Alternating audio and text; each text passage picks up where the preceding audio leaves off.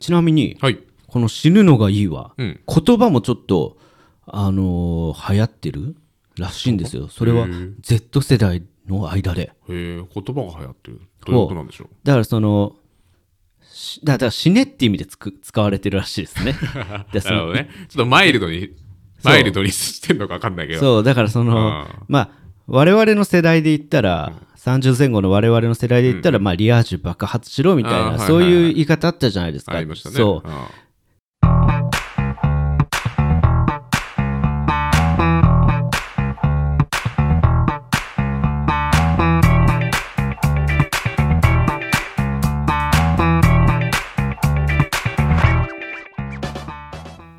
お聞きいただきありがとうございます。ヒップホップ初心者からヒップホップ好きまで楽しめる音楽トーク番組3時のヒップホップパーソナリティのヒロです。よ春です。ろしくお願いしお願まいす。します。はい、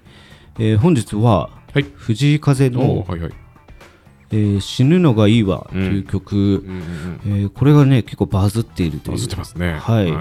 えーちょっとその件についてね、うんあの詳しく調べてきたおので、詳しく。ありがとうございます。はい、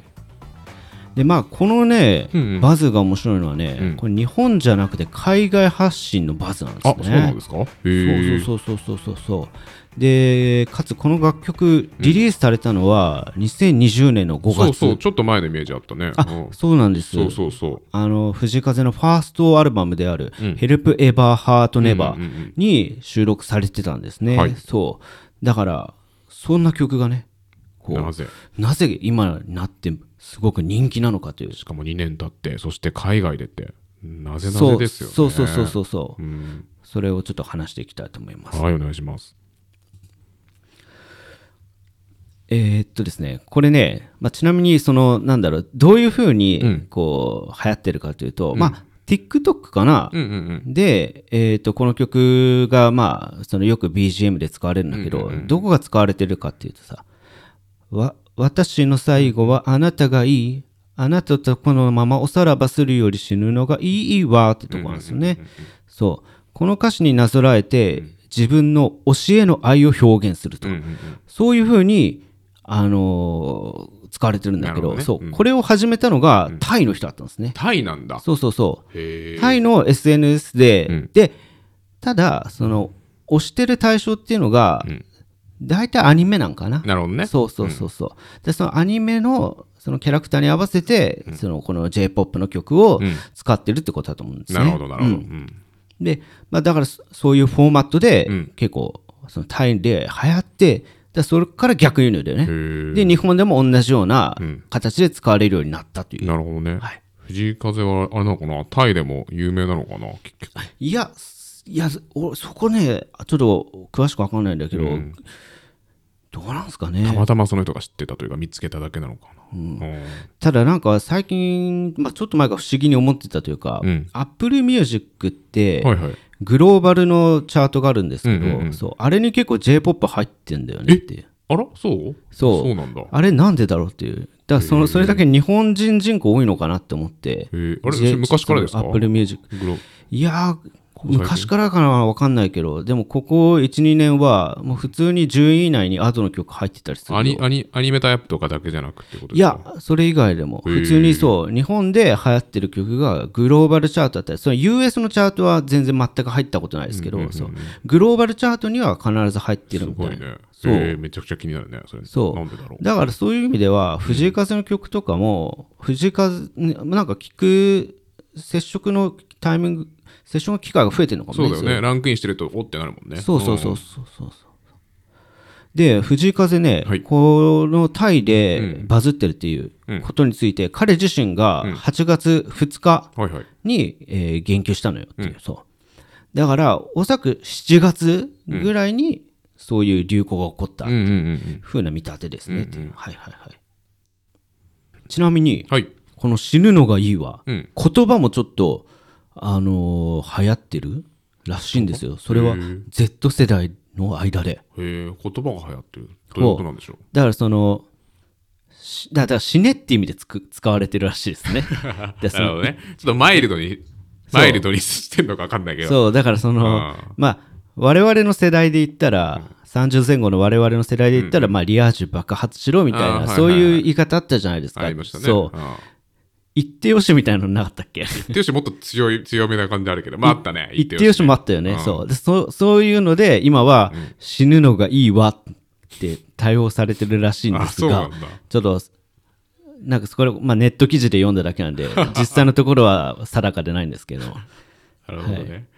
死ぬのがいいわって言われ死る。ぬのがいいわっていうそうそうやって LINE でやり取りしたりししたりしてるらしいのあよなるほどね。あまあ、ちょっと言ってよしとか爆発しろよりかちょっとマイルドかもしれないね。ちょ自分に選択肢がちょっと残されてる気がするけどね。言ってよしとか爆発しろってさ、こうなんかこう攻撃的だはいけどはさ、いはいはい死ぬのがいいわってちょっとこう、マイルドな感じはちょっとあるけどね。まあそうだねちょっとこう遠遠曲表現と遠いう距か離表現だよね。そう、だけどなんか、なんかちょっと、なんかこっちの方がうってななるけどね。しかもさ、あの藤井委風のねんのよわかるわかる。藤井風のあのかんさ、タララララララ、タララララララみたいな感じで言われるとさ、その感じで言ってるのがね、死ぬのがいいわ そっんつっなけないて。か。それで言ってたら面白いよ腹ね。立つけどな、それそれでやるとめっちゃ腹立つなと思って。腹立つんですねまあなるほど。えー、じゃあ使われてるんですね。そうそうそうワードとしても。うん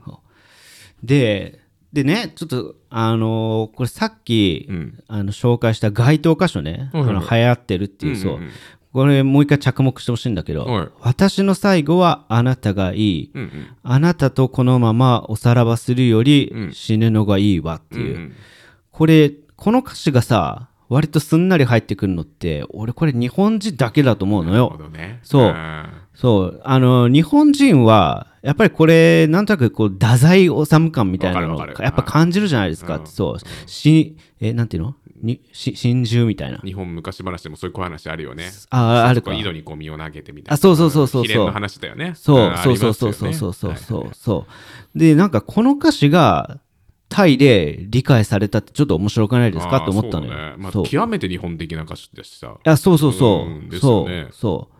だけど、なんかその、まあそういう、なんか真珠みたいな、そういうメンタリティって、多分アニメとかで、なんかこう、伝播していってる。なるほどね。そう。ん世界中にもしかしたら広がってってんのかなって思ったりするのよ。結構そんな日本の深いとこまで伝播してんだね。そう考えるとね。いやでアニメでやっぱ気軽にそういうのが、あの結構ライトな題材で、として扱われてるっていうのながるほ大きいと思って、そう結構アニメってさ、まあ、それこそエヴァから始まったことだけど、うんもう大体みんな病んでるそうだね。と思うのよ、うんまあ「進撃の巨人」とそかうさだね。そううんあとまあ東京グールとかさ、なんかそういうなんかねあると思うんですねその闇が。うんうん主人公が抱えてる闇っていこそとう、ね。ダークであり、シックであるという闇がね、うんそうだからそのそのそそれが今逆にクールになってるんですかねなるほどっていね。うそうあーそそういうのがなんか今アジアで広がりつつあるのかなとかなるほどね。ちょっと思ったりしましたねちょい、ちょい闇というか。そうちょっと病んでる感じがもしかしたらクールなのかななっているうほどね。そうなんかその闇うん。は結構その US のラッパーでも、んあのーちょっとそそうやってキャラ付けする人とかも時々いたりしあ、そうたなのいるんですね、そうそうそうそうそうそうそうそうそうちょっとあのねそうだよそれこそねあの、まあ、前の BTS のその RM の回でもちょっと自分のこう暗部をしっかり出すみたいなそう、うんそう、だよねまあ暗部をしっかり出すっていうのは結構普通のアーティストでもうやるじゃんっていう、うんそうそうそうちょっと違うんだでじゃなくてもううんファッションでそういうことやるみたいななるほどねだからファッションヤンデレっメンヘラてやつなんですよそうメンヘラってやつファッションメンヘラそうそういうのがそう US ラッパーのそのちょっとこうネタみたいな人に結構ファッションで使われたり、あマジでそうそうファッション化したりしてんのってへーそうそれやって結構アニメのへーあのあのキャラ絵とか面白いね T シャツで着たり、うんそうそういうブランディングもあったりするのあでもそうあるかもあるかもねそうそうそうそうだからそういうのがやっぱす流行り始めててなんかそれでやっぱそういうアンテナに引っかかったのかなっていうあーでもあるかもねそれねあ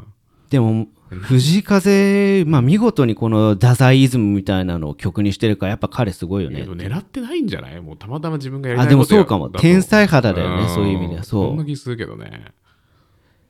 いやだからでしかもこの「死ぬのがいいわ」の配慮を受けて最近またその「死ぬのがいいわで」ん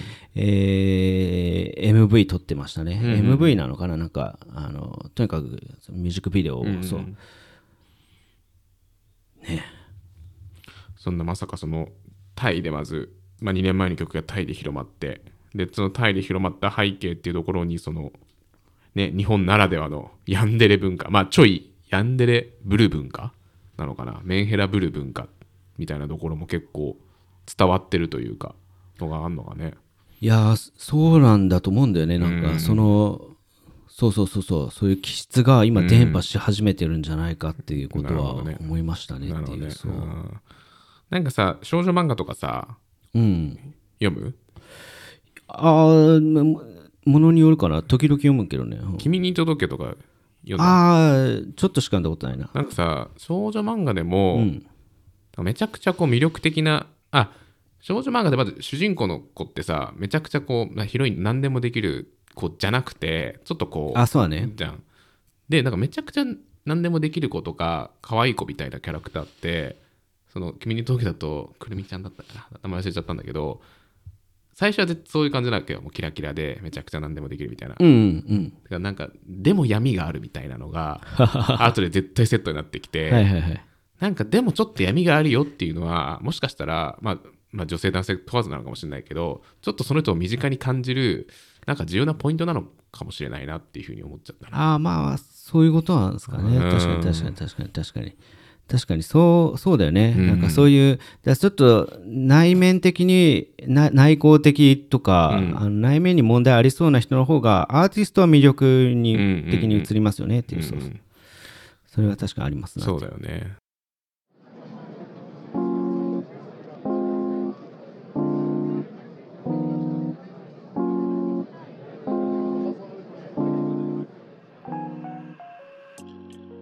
なんかちょっとこう気になるっちゃ気になるもんね。もう何でもキラキラキラキラキラキラっていうしてる人よりもさ、そうですねね、うん、確かになのあるかもしれないですね。そうそう、うんやっぱりメンタルヘルスがやっぱりね、うん現代のあのそのねも問題の一ついといや、うんで本す当かそうねですよね。そうそうそうそうそう、ん本当に。まあなんかそういうものの一側うん面うんうんをなんか切り取ったような現象だなとな思るほったどんでねね。、うんそうそういう話でしたおね。なんか意外とこう深淵の話で真剣な話になっちゃったですうんね。深そう淵うんまあ、まあ、ということで、この辺でいいですかね。これ以上は伸びそうにないで話 が。そうですね。あそうだ、はいはい。まあ、これもそんな詳しい話ないですけど、はいあのまあ、藤井風新曲出してるよね、おう最近、グレースって曲をね、はいはい。めちゃめちゃ良かったですね。あ、本当ですか。そうそうそうまあ以上です ね。はい、はい。ということでございましたうん。うん。お聞きいただきありがとうございました。面白かったという方、もしよろしければフォローもしくはサブスクリプション登録をお願いいたします。番組向上のためにレビューにてそ率直な感想、評価をつけていただけますと、なおのこと幸いです。もしくは概要欄に Google フォームを載せてますので、そちらでもお待ちしております。お便りは番組内でご紹介させていただきます。それではまた次回お会いしましょう。ありがとうございました。ありがとうございました。